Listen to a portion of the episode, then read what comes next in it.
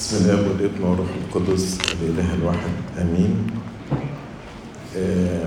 المحاضرة الثانية النهاردة عن لماذا لا نقبل أو لا تقبل المسيحية الجنسية المسلمة. كلمة لا نقبل أو لا تقبل أحيانا تثير بعض الجدل، لأن الناس بيقولوا ده بولس الرسول بيقول اقبلوا بعضكم بعضا كما أن المسيح أيضا قبلنا لمجد الله الآب، ويقولوا أن المسيح قبل المرأة الخاطئة في بيت سمعان، وقبل أيضا اللي الصديمين على عود الصليب، وقبل زكى العشار إلى غيره عن الأمثال. فأنا بس عايز أوضح ما نقصده بكلمة لا نقبل. هبتدي أديكم مثال على خطية زي خطية الكذب.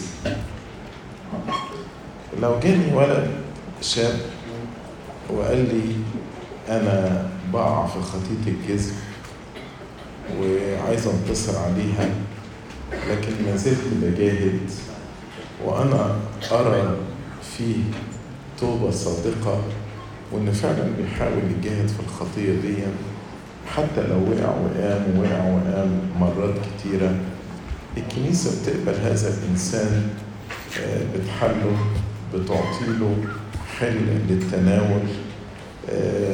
أيضا الكنيسة بتديله فرصة إنه يخدم في الكنيسة طالما بيجاهد جهاد قانوني، طالما بيحاول ينفذ وصية ربنا. وأن سقوطه عن ضعف وليس عن خيانة. سقوط الضعف معنى أن الإنسان بيجاهد وبيحاول ولكن بيسقط عن ضعف. عشان كده في صلاة التحليل نقول أيها الرب العارف بضعف البشر. أما سقوط الخيانة هو أن الإنسان يكون بيخطط للخطية، مش تايب توبة حقيقية، يعني سلوكه مع الله هو سلوك ظاهري ولكن قلبه بعيد عن ربنا وبيخطط للخطية. فهذا الإنسان مقبول وقبل اعترافه يديله الحل ويتناول ويخدم في الكنيسة إلى آخره. إنما لو جه واحد تاني بيقع برضه في خطية الكذب، وجه لأبونا وقال له أو للخدام في الكنيسة وقال لهم شوفوا الكذب دي ليست خطية، وانتوا فاهمين الكتاب المقدس غلط، ده الكذب ده ممكن يساعدني إنه بيحل لي مشاكل، يعني أنا ياما تهربت من مشاكل كثيرة عن طريق إن أنا كذبت. الكذب ده مثلا ساعد في إن أنا أحل مشاكل بين آخرين. علشان كده أنا بقول إن الكذب ده ليست خطية. أنا عايزكم تعلموا الناس أنواع وفن الكذب، مش عايزكم تقفوا ضد الناس اللي بيكذبوا، بل بالعكس تشجعوهم علشان كل الناس يبقوا بيمارسوا هذا الفن اللي هو مفيد جدا لحياتهم.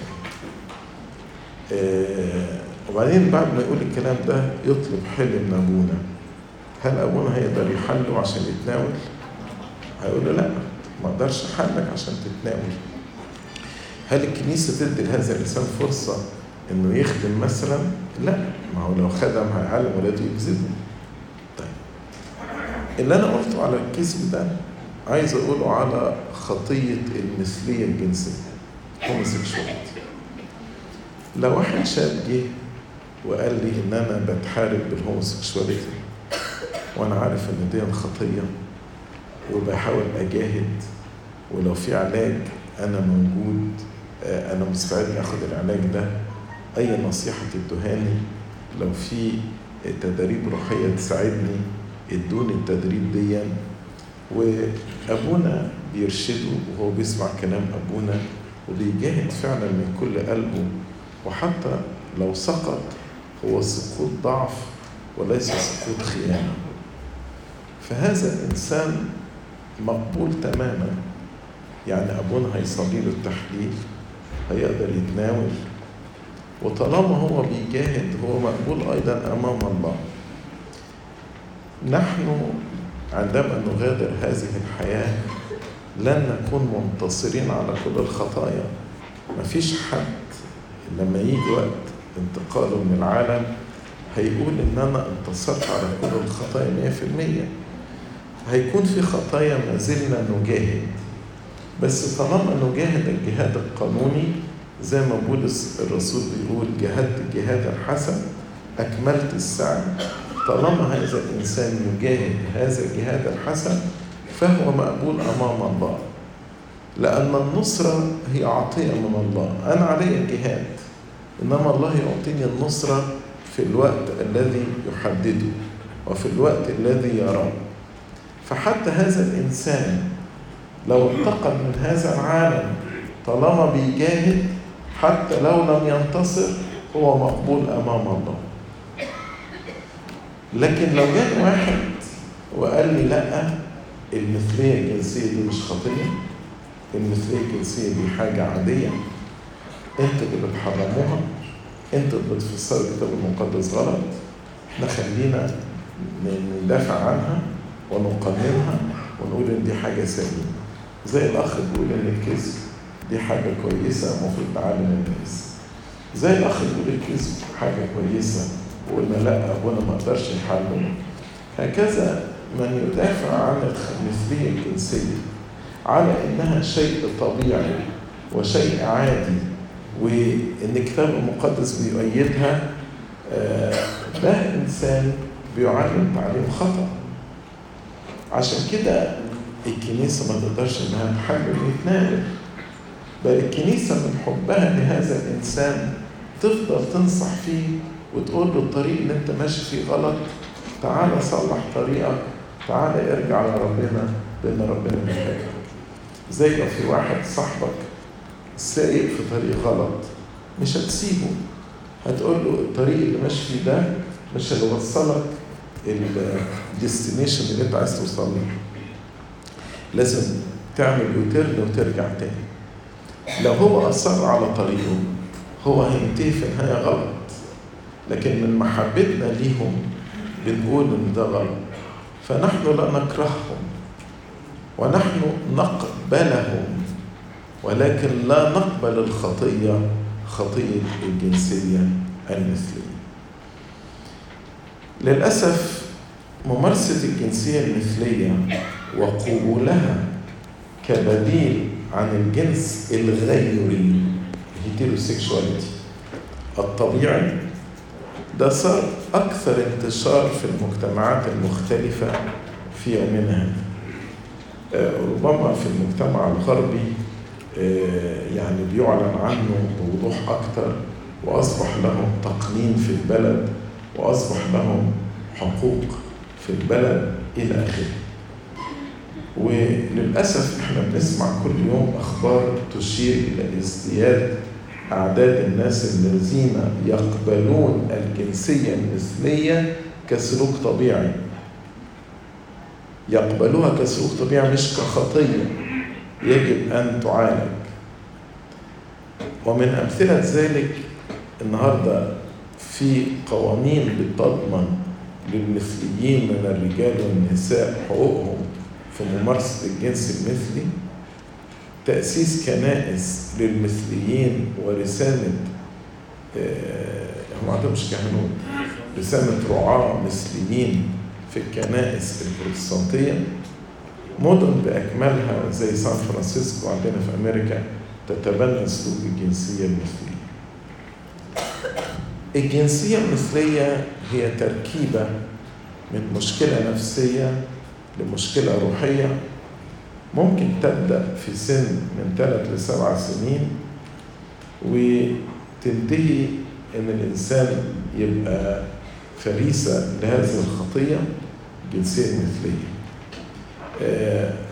وبالتالي هي عرض نفسي، عرض لمرض نفسي ينبغي علاجه، ينبغي علاج المرض.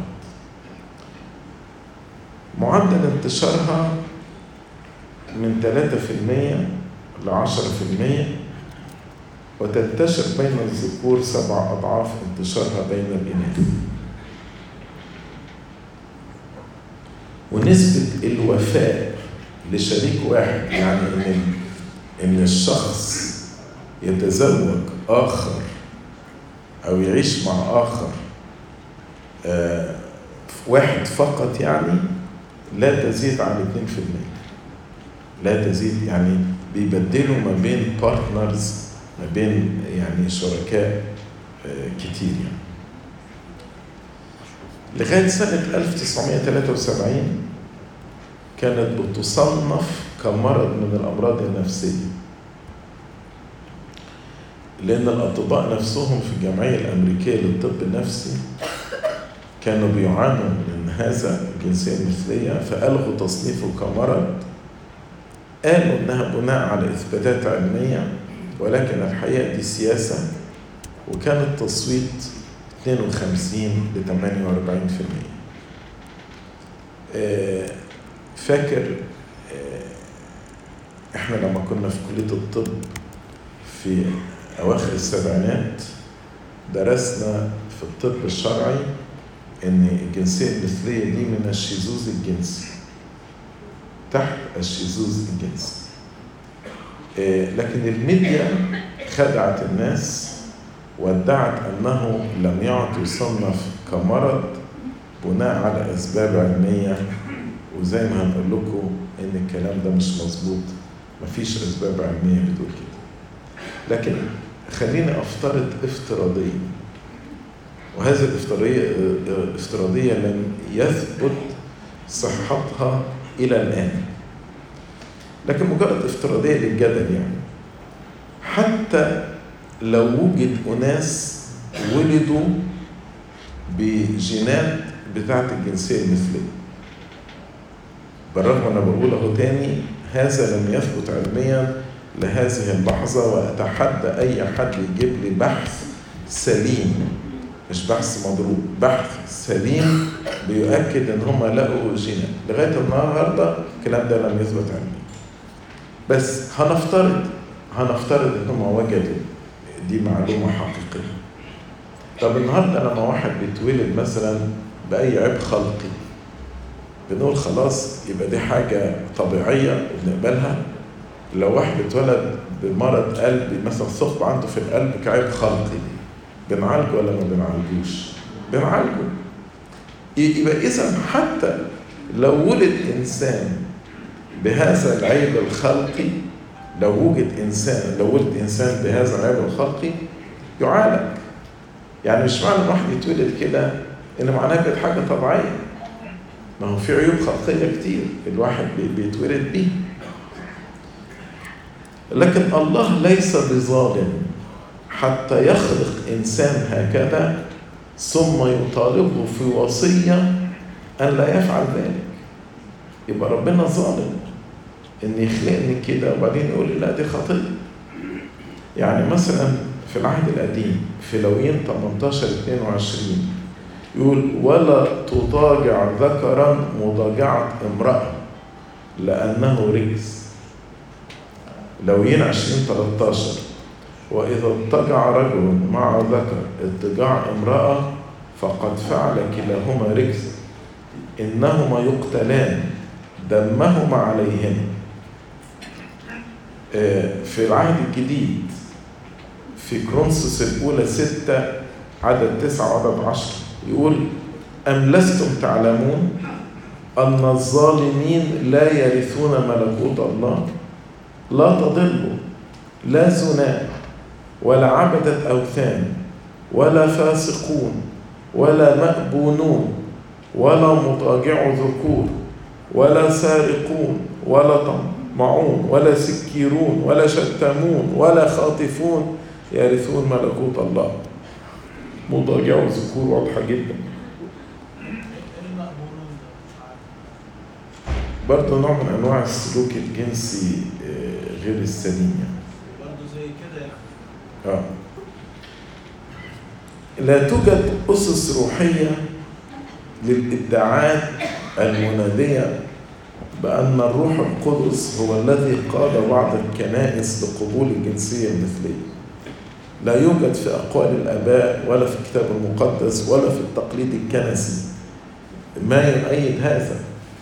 الروح القدس ليس إله تشويش.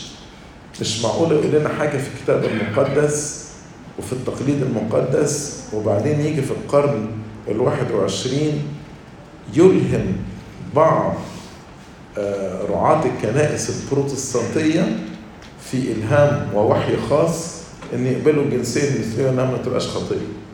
مش معقول الروح القدس يعمل كده.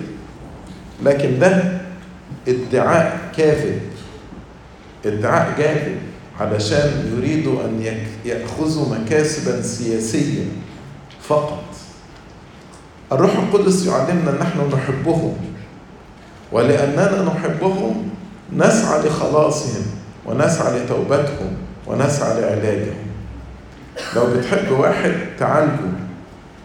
لو ابني اتولد بعيب خلقي هعالجه، مش هسيبه زي ما هو. ان انا اسيبه زي ما هو يبقى انا بكرهه، مش بعالجه، مش بحبه. لانه ليس الروح القدس هو من يعلن عن حق جديد، ولكنها ارواح بشرية خضعت لضغوط المجتمع. زي ما صلاة يسوع الختامية في يوحنا 17 يقول: قدسهم في حقك، كلامك هو الحق. إذا كلمة ربنا هي التي تعلن لنا الحق الإلهي.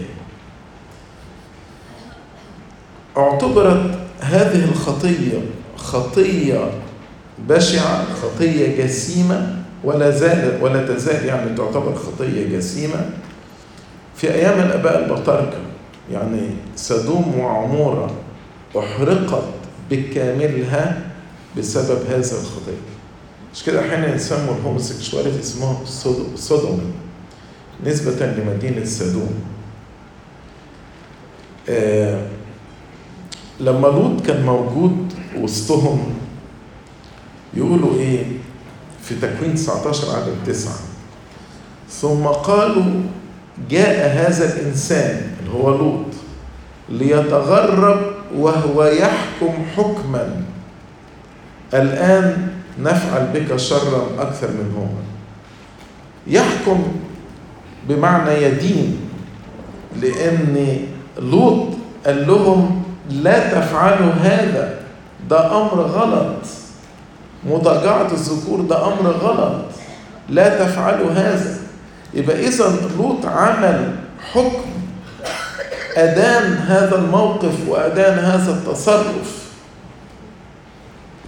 لأن بعض الناس لما نيجي نتكلم أن الجنسية المثلية دي خطية يقول لا تدينوا لكي لا تدانوا. عندما نشير لما تقوله كلمة الله من جهة سلوك معين فإننا لا ندين أصحاب هذا السلوك، لكن كلمة الله هي التي تدينهم وتدين سلوكهم، مش إحنا اللي بندين. لوط هنا حسب التقليد الشفاهي أدان هذا السلوك وهو يحكم حكما. ربنا أراد إن إحنا يكون عندنا تمييز لما قال مثلا احذروا من المعلمين الكذبة. ده معناه ان انا احكم واقول ده معلم كاذب ولا لا. لكن لو هقول لا تدينوا لكي لا تدانوا، كانت الكنيسة ما ادانتش اريوس ونسطور وسابيليوس ومقدونيوس، كانت الكنيسة سكتت. لما يقول المعاشرات الرديئة تفسد الاخلاق الجيدة، يبقى أنا لازم أعمل حكم وأقول هذه معاشرة رديئة أبعد عنها. أحيانا بنستخدم هذه الآية استخداما خاطئا، لا تدينوا لكي لا تدانوا. وبينما هم يحاولون تجنب دينونة رسالة الله لهم هم يدينون. لما يقولوا لنا، لما يجي يقول لي ما تقولش الكلام ده، ما تقولش انها خطية، طب ما هو بيدينني كده، هو بيحاول يتجنب دينونة الله لهم فيقع في خطية إدانة الذي يدافع عن حق الله وعن وصية الله. أيضا يحاول بعض المثنيين تفسير خطية أهل سدوم وعمورة على أنها عدم ضيافتهم للغرباء، ولكن القديس يهوذا، طبعا ليس الإسخريوطي كلكم خدام، القديس يهوذا في رسالته هي إصحاح 1 في عدد 7 سمى خطية سدوم وعمورة زنا ومضوا وراء جسد آخر، فما كانش خطية عدم إضافة غرباء، إنما خطية زنا وذهاب وراء جسد آخر. يبقى أيام الآباء البطاركة اللي هم إبراهيم وإسحاق ويعقوب قبل ما يكون في ناموس وقبل ما يكون في شريعة كانت تعتبر خطية جسيمة. لما نزل الناموس أيام موسى اعتبرت جريمة كبرى تستحق القتل. يقول وإذا اضطجع رجل مع ذكر اضطجاع امرأة فقد فعل كلاهما رجسا إنهما يقتلان دمهما عليهما. ده من أسباب أن الله أعطى أرض جنعان لبني إسرائيل وأخذها من أهلها هي الخطية دي. يعني لما تقرأ في لاويين 18 عدد 22 و24 و25 يقول ولا تطاجع ذكرا مضاجعة امرأة إنه رجس. بكل هذه لا تتنجسوا لأن بكل هذه قد تنجس الشعوب الذين أنا طاردهم من أمامكم فتنجست الأرض. يعني ربنا قال بسبب الخطية دي وخطايا أخرى تنجس الشعوب وتنجست الأرض، عشان كده أنا طردتهم من أمامكم وأكترئ ذنبها منها فتقذف الأرض سكانها. أيضا ربنا حذر بني إسرائيل لو انخرطوا في هذا النوع من الخطايا ستقذفهم الأرض كما قذفت أهلهم أو أهلها. ده في قبل الناموس أيام الآباء البطاركة إبراهيم وإسحاق ويعقوب، وأيضا الناموس. وجاء العهد الجديد وأدان أيضا خطية الجنسية المثلية.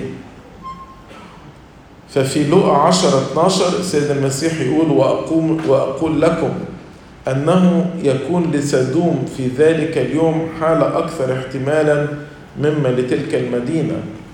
يعني ستعاقب ولكن هيكون حالتها أكثر احتمال من كفر نحوم اللي رفضت الإيمان بالمسيح.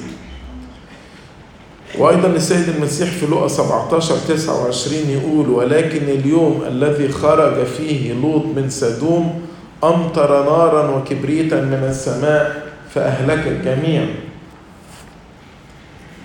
بولس الرسول، أنا قلت لكم الآية دي، كورنثوس الأولى 6:9-10 اتكلم على أن مضاجعو الذكور لا يرثون ملكوت الله.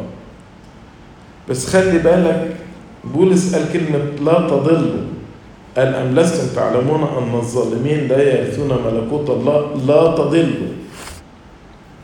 لما بولس بيستخدم كلمة لا تضلوا أو لا تنخدعوا هو تحذير، وهو مناسب جدا هذا اليوم، لأن بعض المثليين يحاولون إقناعنا أن بولس كان يشجب فقط زنا الرجال عشان يستخدم كلمة مضاجعوا الذكور. أيضا المثلية الجنسية تقاوم كلمة الله. فلما نيجي نقرأ في تيموثاوس الأولى إصحاح 1 عدد 9 وعدد 10 و11 يقول عالما هذا أن الناموس لم يوضع للبار بل للأثمة، للزنا، لمضاجع الذكور، لسارق الناس، للكذابين للحانثين، وإن كان شيء آخر يقاوم التعليم الصحيح حسب إنجيل مجد الله. يعني كل الخطايا دي تقاوم التعليم الصحيح حسب إنجيل مجد الله المبارك. أيضا في العهد الجديد والعهد القديم عندما أسس الله سر الزواج أسسه بين الرجل والمرأة فقط، لم يؤسس الزواج بين رجلين أو بين امرأتين، بل على العكس في روميا يعلن أن غضب الله معلن على الجنسية المثلية. يقول كده: لأن غضب الله معلن من السماء على جميع فجور الناس وإثمهم الذين يحجزون الحق بالإثم، إذ معرفة الله ظاهرة فيهم. يعني هم عارفين الحق، عارفين الحق لأن الله أظهرها لهم، لأن أموره غير المنظورة، يعني قدرة الله ووجوده ترى منذ خلق العالم مدركة بالمصنوعات قدرته السرمدية ولاهوته. حتى إنهم بلا عذر، لأنهم لما عرفوا الله لم يمجدوه أو يشكروه كإله. وأنا بعد شوية هتكلم الارتباط ما بين الإلحاد وما بين الجنسية المثلية، في ارتباط بين الاثنين. لأنهم لما عرفوا الله لم يمجدوه أو يشكروه كإله، بل حمقوا في أفكارهم واظلم قلبهم الغبي، وبينما هم يزعمون أنهم حكماء صاروا جهلاء، أبدلوا مجد الله الذي لا يفنى بشبه صورة الإنسان الذي يفنى، والطيور والدواب والزحفات. لذلك أسلمهم الله أيضا في شهوات قلوبهم إلى النجاسة لإهانة أجسادهم بين ذواتهم. فهذا العمل هو إهانة للجسد، هيكل الله. الإنسان يهين جسده الذي هو هيكل الله. الذين استبدلوا حق الله بالكذب واتقوا وعبدوا المخلوق دون الخالق الذي هو مبارك إلى الأبد آمين. لذلك أسلمهم الله إلى أهواء الهوان، إلى شهوات الهوان والإهانة، لأن إناثهم استبدلنا الاستعمال الطبيعي بالذي على خلاف الطبيعة. كذلك الذكور أيضا تاركين استعمال الأنثى الطبيعي، اشتعلوا بشهوتهم بعضهم لبعض، فاعلين الفحشاء ذكورا بذكور، ونائلين في أنفسهم جزاء ضلالهم المحق. وكما لم يستحسنوا أن يبقوا الله في معرفتهم الإلحاد، أسلمهم الله إلى ذهن مرفوض ليفعلوا ما لا يليق. تلاقي كلمة أسلمهم الله اتكررت 3 مرات في الجزء اللي احنا قريناه. كلمة أسلمهم الله معناها ايه؟ معناه ان الإنسان رفض الله. ربنا لا يفرض نفسه على أحد، فربنا سابهم. فربنا لما يسيبهم هم مش عايزين ربنا، فربنا لما سابهم بيفيد الشيطان، فابتدوا يهينوا أجسادهم، ابتدوا يقعوا في أهواء الهوان، ابتدوا يتبعوا ذهنهم المرفوض، طيب وما نتيجة هذا السلوك؟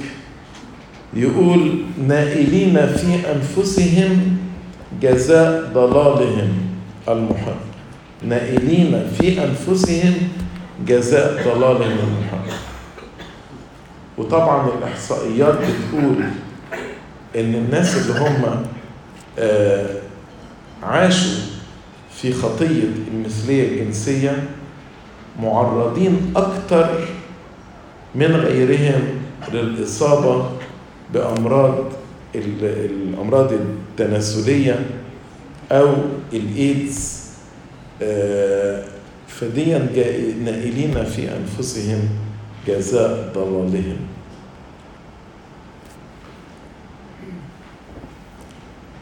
أيضا أن الزواج المسيحي بين الرجل والمرأة ده يكمل صورة الله على الأرض. فلما بنقول أن الزواج بين رجل ومرأة ده ليس رأي التقليديين والمحافظين conservative يعني، ولكنه خطة الله لتتميم صورته على الأرض. ربنا قال إيه؟ نخلق الإنسان على صورتنا كشبهنا ومثالنا. وبعدين قال خلق الله على صورته، خلقهما ذكرا وأنثى. طيب لما ربنا قال ليس جيدا أن يكون آدم وحده، هل ربنا قال ليس جيدا أن يكون آدم وحده عشان آدم كان وحداني يعني حاسس كده إنه عايز حد يسليه؟ لا، لأن لو هو كده مجرد حاسس بالوحدة كان ربنا ممكن يخلق له ذكر آخر، اتنين من أصحابه يصلوا بعض. لكن الله لم يخلق له ذكرا آخر ليؤانسه، بل خلق أنثى له. ليه بقى؟ لكي يعرف آدم نفسه كرجل. هذه المعرفة تتكون من خلال المرأة، والعكس أيضا صحيح. ومن خلال اتحادهما معا يعرفان الاتحاد بالله. عشان كده ومن خلال هذا الاتحاد في سر الزواج المقدس بيشترك الزوجان مع الله في عملية الخلقة، ويولد أبناء على صورة الله ومثاله. آدم لما اتخلق لوحده ابتدى يغير حتى من الحيوانات، لقى لكل يفهم حيوان نظير مثاله، أما هو لم يجد نظير مثاله. طب يا آدم أنت عندك الملائكة، قال لك لا، الملائكة دي أرواح وأنا روح وجسد. طب يا آدم عندك الله، قالوا ماله الله ده مصدر سعادتي وفرحي، لكن أنا إنسان خلقت من تراب الأرض، أنا نفس وجسد، عايز واحد زيي، عايز كائن آخر زيي، نفس وجسد وروح زيي. فربنا قال له طيب أنا هخلق منك، هاخد منك جزء واخلقه كائن زيك بالظبط ولكن مختلف عنك.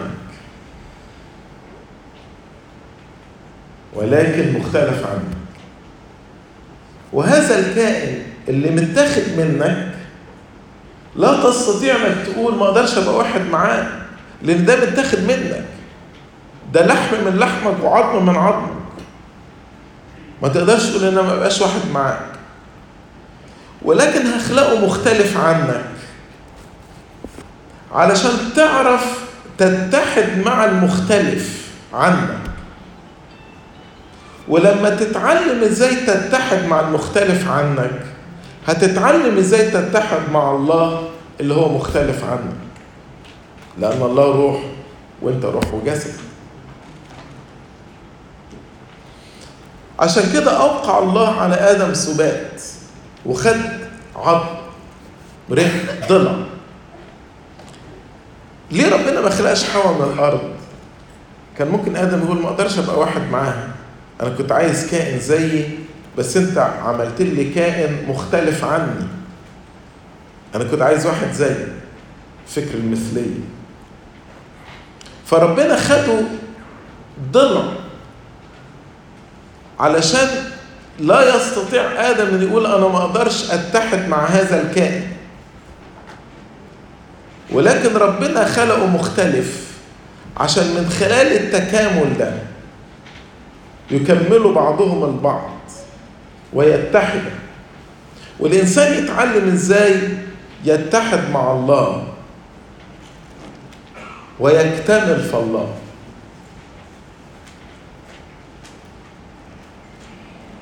كتير من الآباء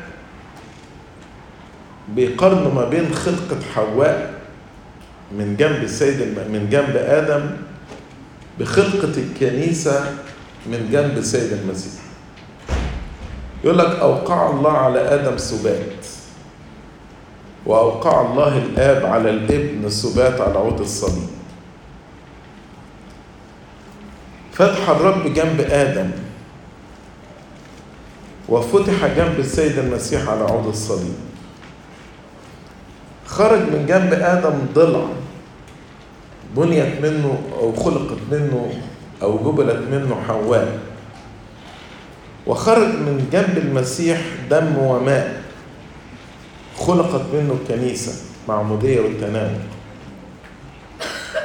ثم أيقظ الله آدم وأقام الله السيد المسيح. وبعد كده الله دفع حواء إلى آدم وأعطيت الكنيسة كعروس للمسيح. آدم سمى حواء أم كل حي حواء، والكنيسة هي أم كل حي، وقال عنها هي لحم من لحمي وعظم من عظامي. وبولس الرسول في أفسس 5 قال لأننا من لحمه ومن عظامه. يبقى إذن خلقة آدم وحواء وأن الزواج يكون بين رجل ومرأة هو خطة الله لتتميم صورته. يقول لك خلق الله الإنسان على صورته، خلق ذكرا وأنثى خلقهم.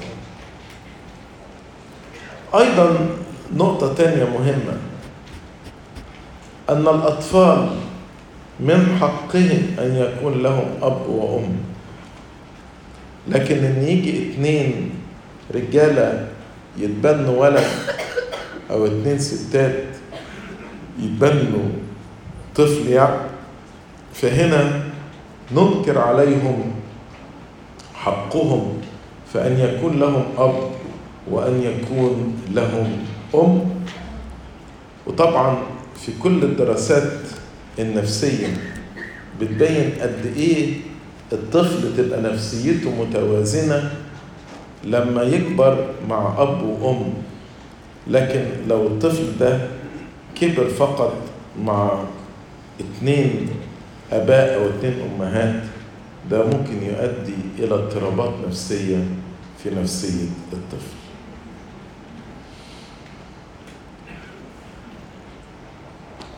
لماذا لا نقبل الجنسية المثلية من منظور طب نفس؟ لأنه لا يوجد أحد يولد بتوجه جنسي مثلي، فلا توجد أي أدلة سواء وراثية أو بيولوجية تتسبب في الانجذاب لنفس الجنس، ولا توجد أدلة علمية لا على اختلاف في التشريح أو الكروموسومات تثبت إنه ده مرض.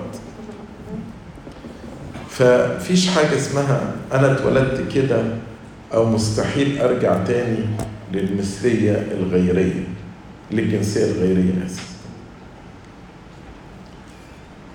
أيضا حقيقة علمية تانية، يستطيع الناس أن يختاروا أن يتغيروا ويصيروا غيريين اللي هي الهيتيروسيكشواليتي. فالتغيير متاح ويعتمد على رغبة المرأة الحقيقية والتمتع بمحبة الله وقبوله. أيضا يوجد طبعا تعافي، وأنا معايا إحصائيات لناس تم شفائهم تماما وشخصيات احنا عارفينها في الخدمة، تعاملنا معها، مش كلمة الإحصائية دي بس مجرد من كتب الإحصائيات. ولكن هناك نقطة مهمة في التعافي، هو عمل النعم. لا يستطيع إنسان أن يصل إلى الشفاء الكامل، لأن زي ما قلنا إنها خطية، فالخطية محتاجة توبة، والتوبة محتاجة عمل نعمة الله، محتاجة مغفرة، ومحتاجة زي ما نقول في صلاة التحليل حل عنا كل رباطات خطايانا، أن هذه الرباطات التي تربط الإنسان أنها تقطع. لن تقطع هذه الرباطات فقط بالطب النفسي أو جلسات المشورة، لكن مع أهمية الطب النفسي ومع أهمية جلسات المشورة لابد من عمل نعمة وتوبة يعملان في الإنسان بقوة حتى يستطيع الإنسان أن يتحرر من هذه الخطية. عشان كده أي علاج لهذه الخطية من غير ما يكون في قانون روحي قوي، ما يكون في دخول إلى دايرة نعمة عمل الروح القدس، ممكن يحصل ريلابس تاني، ممكن يحصل رجوع تاني.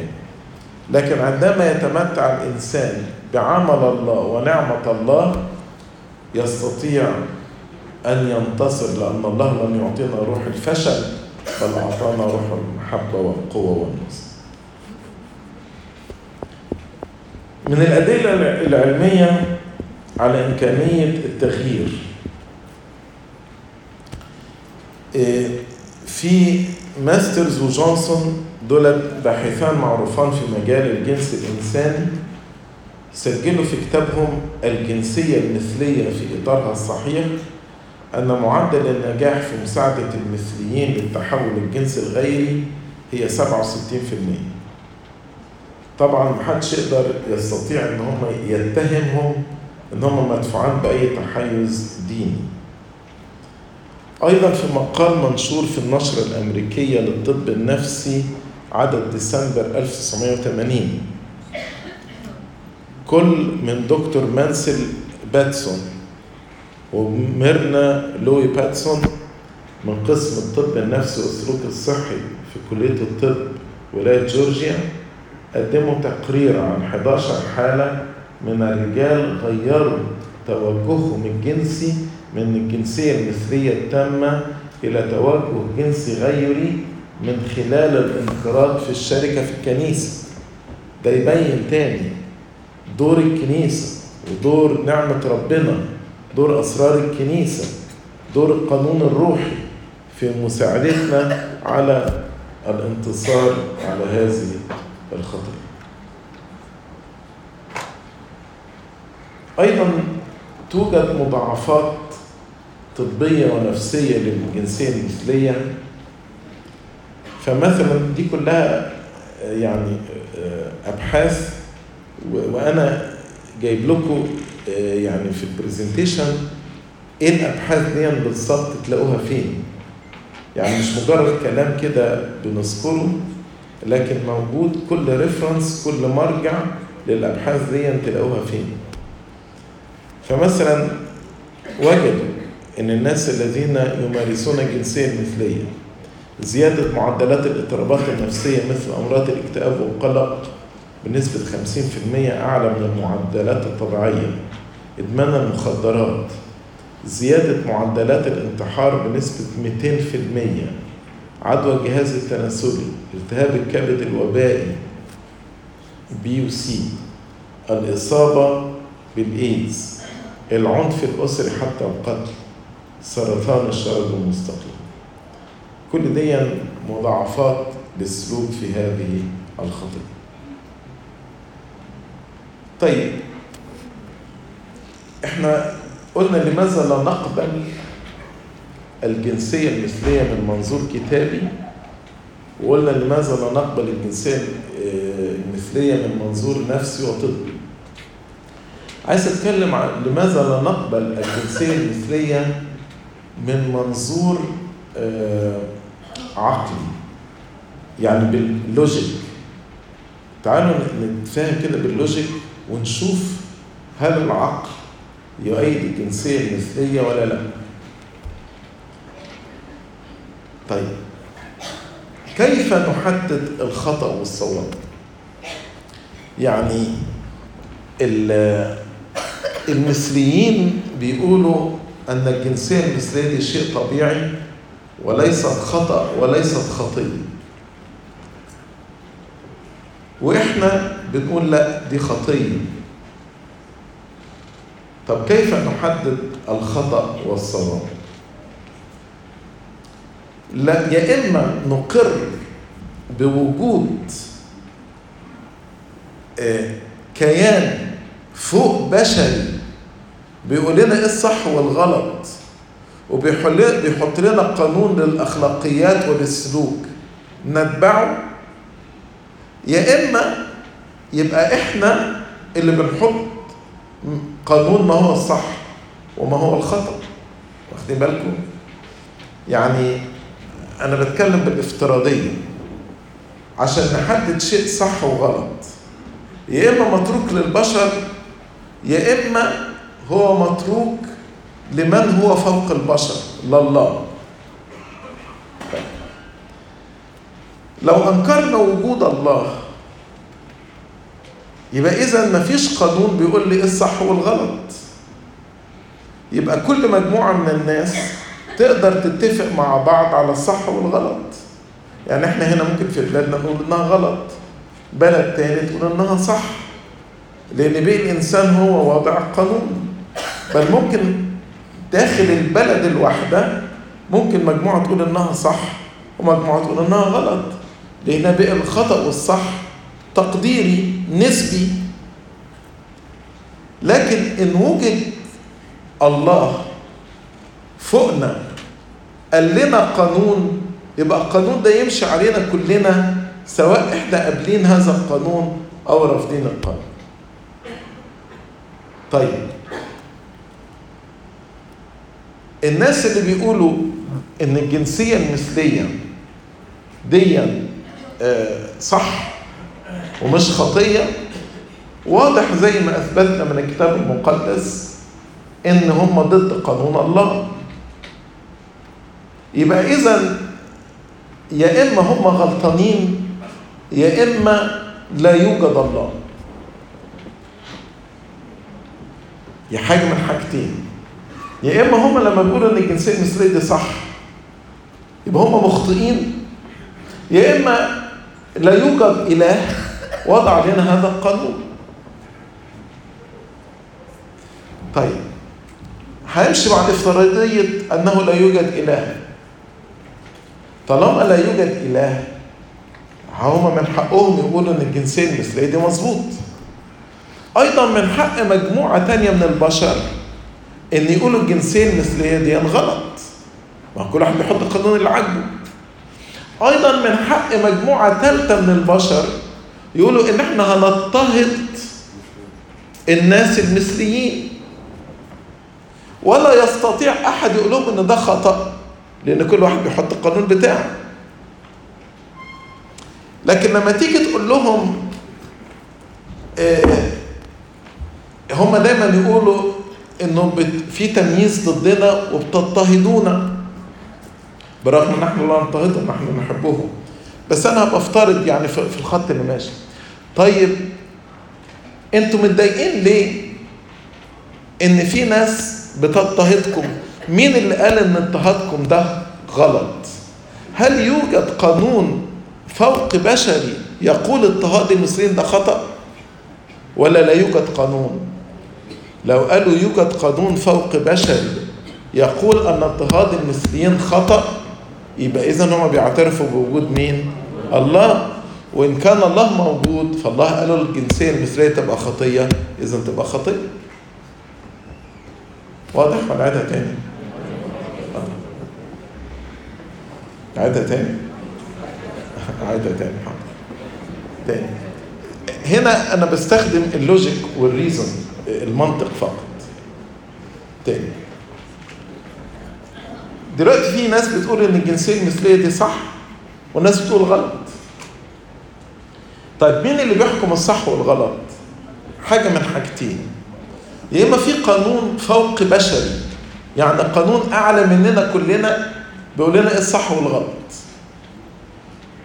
يا إما إحنا بنحط القانون لنفسنا. فلو في قانون فوق بشري يعني قانون إلهي، فزي ما شرحنا أن الله أعلن بوضوح أن الجنسية المثلية خطية، فيبقى بالنسبة للمثليين عندهم حاجة من حاجتين، يا يعترفوا أن هم مخطئين يا ينكروا وجود الله. لأن إنكار وجود الله يعطيهم الحق إن هم يقرروا لنفسهم، خلاص نمشي مع فكرة إنكار وجود الله، نقول ربنا مش موجود. طيب لو ربنا مش موجود يبقى إذن أي مجموعة من البشر تقدر تعمل قانون لنفسها. هم عملوا قانون لنفسهم إن المثلية الجنسية دي حاجة كويسة، جميل. في ناس تاني عملوا قانون لنفسهم أنهم يضطهدوا المثليين، فتلاقي المثليين يقولوا لا تضطهدونا. طيب انتوا لما بترفضوا ان الاخرين يضطهدوكم، هل ده قانون بشري ولا قانون فوق بشري؟ لو قانون بشري لا تستطيعوا ان ترفضوه، لان كل واحد من حقه يعمل القانون اللي يعجبه، ما احنا بقينا في غابه خلاص. لو قانون فوق بشري يبقى من الذي سن هذا القانون؟ الله. والله اوضح بوضوح كبير جدا أنه غاضب على هذه الخطية، غضب الله معلن من السماء. يبقى إذن لو وصلت أن الله موجود لأنه يوجد قانون أخلاقي فوق بشري يمنع إن احنا نضطهد غيرنا، فهذا الإله الذي منعنا عن اضطهاد غيرنا والذي أعطانا أن نحب الكل هو نفس الإله الذي قال أن غضب الله معلن من السماء على جميع فجور الناس. فإذا لو مشينا باللوجيك وبالمنطق أيضا نستطيع أن احنا نثبت أن الجنسية المثلية دي خطية. زائد هل يوجد فعلا جنسية مثلية؟ أقصد إيه يعني؟ في أي جنسية مثلية تلاقي واحد منهم بيأخذ مثلا، لو هما اتنين رجالة تلاقي واحد منهم بيأخذ دور الأنثى، ولو هما اتنين ستات واحدة منهم تاخد دور الرجل. طب يبقى هي مش جنسية مثلية، ده واحد بيقلد حد. يعني لو هي جنسية مثلية يبقى مفيش حد محتاج ياخد دور حد، يعني يبقى يا اما الاثنين فعلا رجالة يا اما الاثنين فعلا ستات. لكن ان معنى حد بيقلد حد وبيتشبه بحد ده اعتراف بينهم انه لا توجد جنسية مثلية، فهم بيغلطوا نفسهم زي ما بيقول الكتاب: أسلهم الله إلى ذهن مرفوض. الحقيقة الجنسية المثلية لها مخاطر كتيرة جدا. أول مخاطرة هي تعدد الشركاء، يعني ما فيش واحد بيقعد مع واحد تاني طول حياته، زي مثلا في الزواج تلاقي الرجل والمرأة يتزوجوا ويبقوا زوجة واحدة أو زوج واحد طول حياته. إنما بيبقى فيه تعدد لكثير من الشريك الآخر، البارتنرز. علشان كده في المركز بتاع علاج الأمراض ومنع الأمراض في أمريكا، وجدت أن في سنة 2001 نسبة مرض الزهري سيفلس بالإنجليزي كان قل، وابتدى يزيد زيادة من 2001 ل 2017 توصل إلى نسبة 10.5%،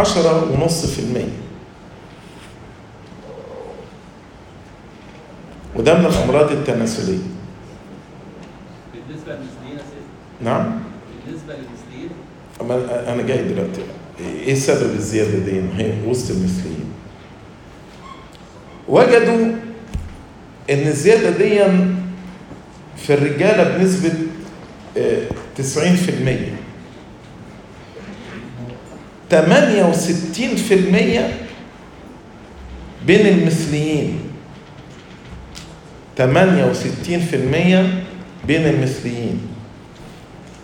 وأيضا الفيروس بتاع الإيدز وجدوه زاد 45% ما بين المثليين. طيب ليه الزيادة دي في مرض الزهري ومرض الإيدز انتشرت بين المثليين أكتر من الغيريين؟ ففي study research بحث اتعمل في سنة 2012. البحث ده موجود قصادكم اسم البحث. فالبحث ده بين ليه دايما المثليين مهددين بالإصابة بمرض الزهري أكتر ومرض الإيدز أكتر من غير المثليين. أول حاجة قال إن المثليين بيبتدوا العلاقات الجنسية في سن مبكر أكتر من غير المثليين، وبيبقى ليهم يعني في سن متأخر بيفضلوا بيغيروا شركائهم لغاية سن متقدم في عمرهم. ووجدوا إن الناس اللي بتغير الشريك بتاعها في سن متقدم دول بيبقى عندهم فرصة أعلى للإصابة بالأمراض دي عن غيرهم.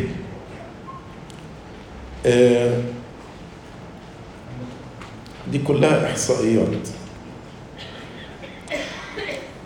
ومن هنا بينت أن انتشار مرض الزهري ومرض الإيدز بين المثليين سببه إن هما بيبقى ليهم شركاء كتير، يعني يبدل من واحد للتاني للتالت وإلى سن متقدم في حياته.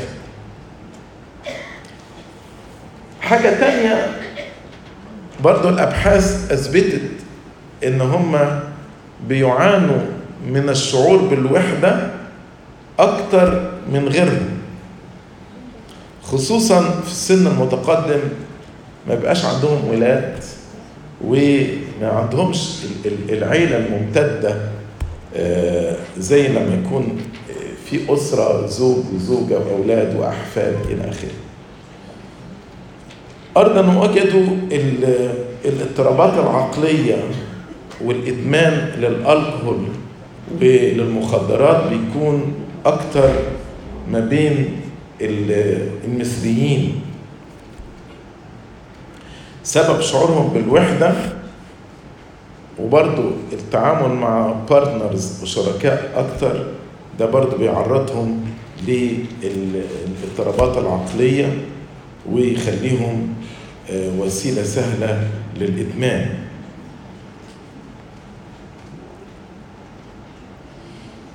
أيضا في دراسة تانية بينت إن هم بيعانوا أكتر من الديبريشن، الاكتئاب، أكتر من غيرهم، والإيذاء النفسي زي التجريح إنهم يعملوا كاتنج كده بيبقى أكتر من غيرهم.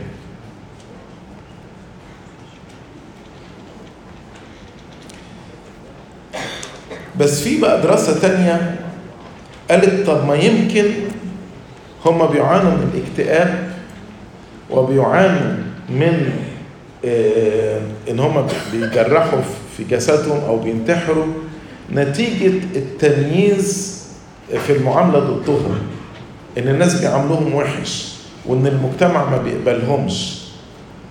ففي دراسة اتعملت سنة 2011 علشان تشوف هل التمييز ضد المثليين هو ده السبب في الاضطرابات النفسية والعقلية والاكتئاب ومحاولات الانتحار ومحاولات الإيذاء لنفسهم، ولا الممارسة للمثلية الجنسية هي السبب. فالدراسة دي اللي هي اتعملت سنة 2011 اوكي خليني اشرح تاني. احنا بنقول ان هم عندهم اكتئاب ومحاولات للانتحار واضطرابات نفسية. هل سبب الاكتئاب ومحاولات الانتحار اللي موجودة بينهم هي ممارسة المثلية الجنسية، ولا سببها ان المجتمع بيعاملهم معاملة وحشة؟ ما ممكن تكون المجتمع بيعاملهم معاملة وحشة عشان كده بيجيلهم اكتئاب. ففي دراسة اتعملت سنة 2011 علشان تفصل في الأمر ده، تشوف هل هو السبب المعاملة الوحشة ليهم ولا السبب هو ممارسة الجنسية المثلية. فوجدوا ان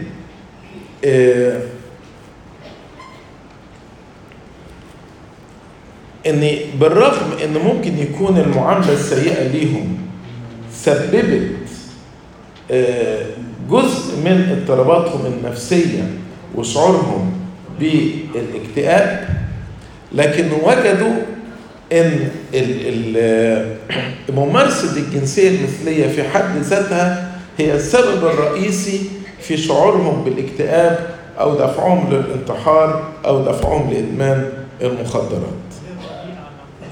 نعم، غير راضيين عن انفسهم. اكزاكتلي،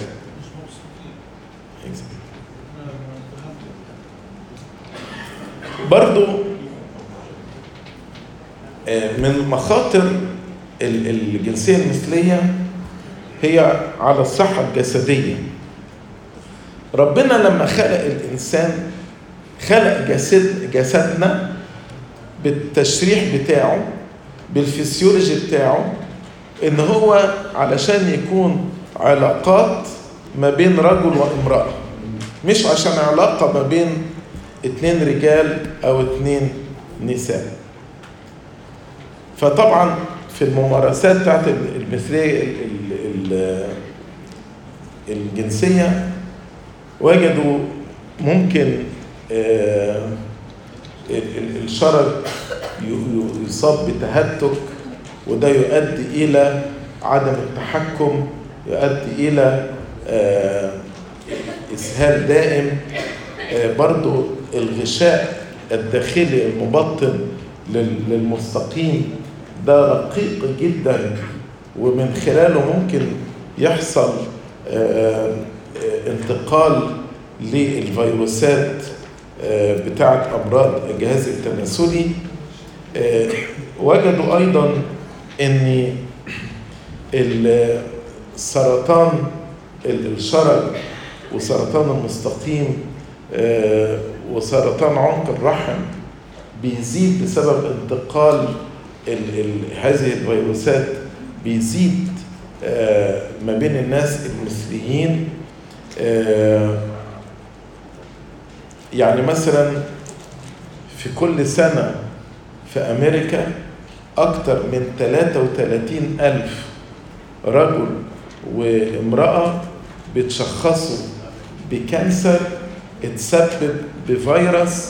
الفيروس ده بينتقل عن طريق الممارسات الخاطئة اسمه HP virus.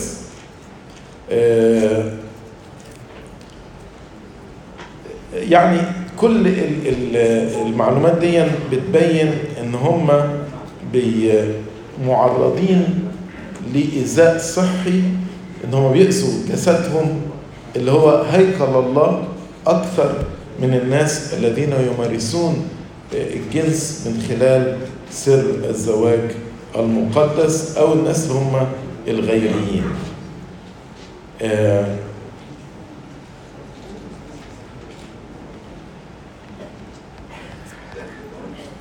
ايضا من جهة العمر بتاعهم اللايف اكسبكتنسي بسبب طبعا امراض السيفلس اللي هو الزهري، امراض الايدز والكانسر، وجدوا ان عمرهم بيبقى اقصر من عمر الناس اللي هم الغيريين. ولكن مع التقدم الطبي الشديد في علاج الامراض الجهاز التناسلي او ايضا سيكشوال ترانسميتد ديزيزز، الامراض التي تنتقل من خلال الجنس، وايضا علاج الكانسر، فدي حسنت شويه يعني من جهه العمر بتاع المثليين. ولكن لازم نعرف ان ده بيدفع عليه ملايين الدولارات علشان او مئات الالافات من الدولارات علشان يطولوا يعالجوا الحالات دي. يعني مثلا لمرض الايدز علشان يعالجوا الحالات بتاعت مرض الايدز بتكلفت $379,000 و668 في سنة 2010 في انجلترا. في سنة 2015 العلاج الحالات دي نكلف $380,000. طبعا كل ده بيحط ضغط على الميزانيات بتاعت الدول، وده كان ممكن يتوفر ويحسن في اقتصاد الدول. فأنا عايز أقول إن ده له تأثير سيء ومدمر ليس للأشخاص نفسهم ولكن للمجتمع. وطالما إن ده له تأثير سيء على المجتمع يبقى ده يمشي تبع القانون الإلهي الأخلاقي، أن لو خطأ الفرد يؤثر على المجتمع كله، إذن لابد من تجنب هذه الخطية.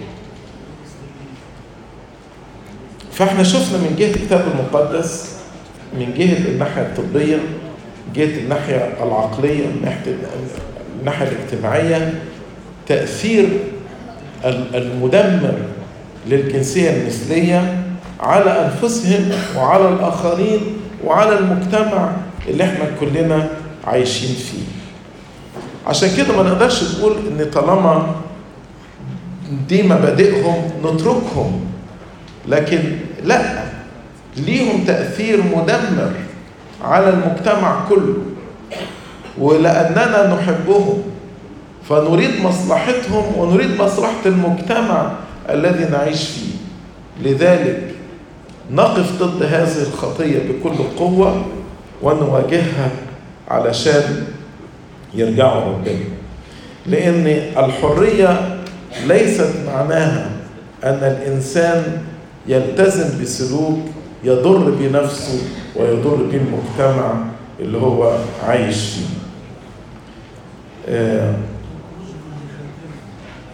فالخلاصة نقدر نقول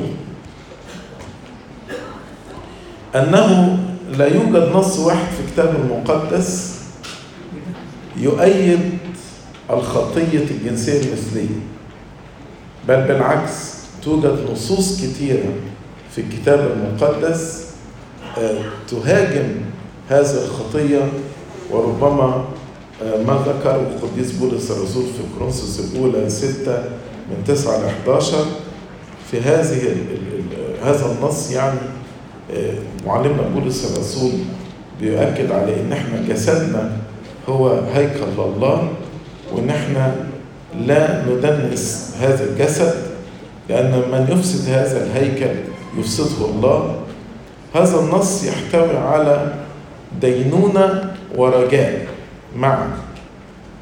فيقول بولس الرسول هكذا كان أناس منكم، يعني كان في ناس منكم مضاجعوا ذكور، ولكنكم اختسلتم بل تقدستم بل تبررتم باسم الرب يسوع وبروح إلهنا. وبعد كده يقول ألستم تعلمون أن أجسادكم هي أعضاء المسيح، أفأخذ أعضاء المسيح وأجعلها أعضاء زنية؟ وبعدين يقول اهربوا من الزنا، كل خطيئة يفعلها الإنسان خارج عن جسده عن الجسد، لكن الذي يزني يخطئ إلى جسده. أم لستم تعلمون أن جسدكم هو هيكل الروح القدس الذي فيكم الذي لكم من الله، وأنكم لستم لأنفسكم، لأنكم قد اشتريتم بثمن، مجدوا الله في أجسادكم وفي أرواحكم التي هي لله. فهذا النص فيه إدانة للخطية، ولكن فيه رجاء. اغتسلتم، تقدستم، تبررتم.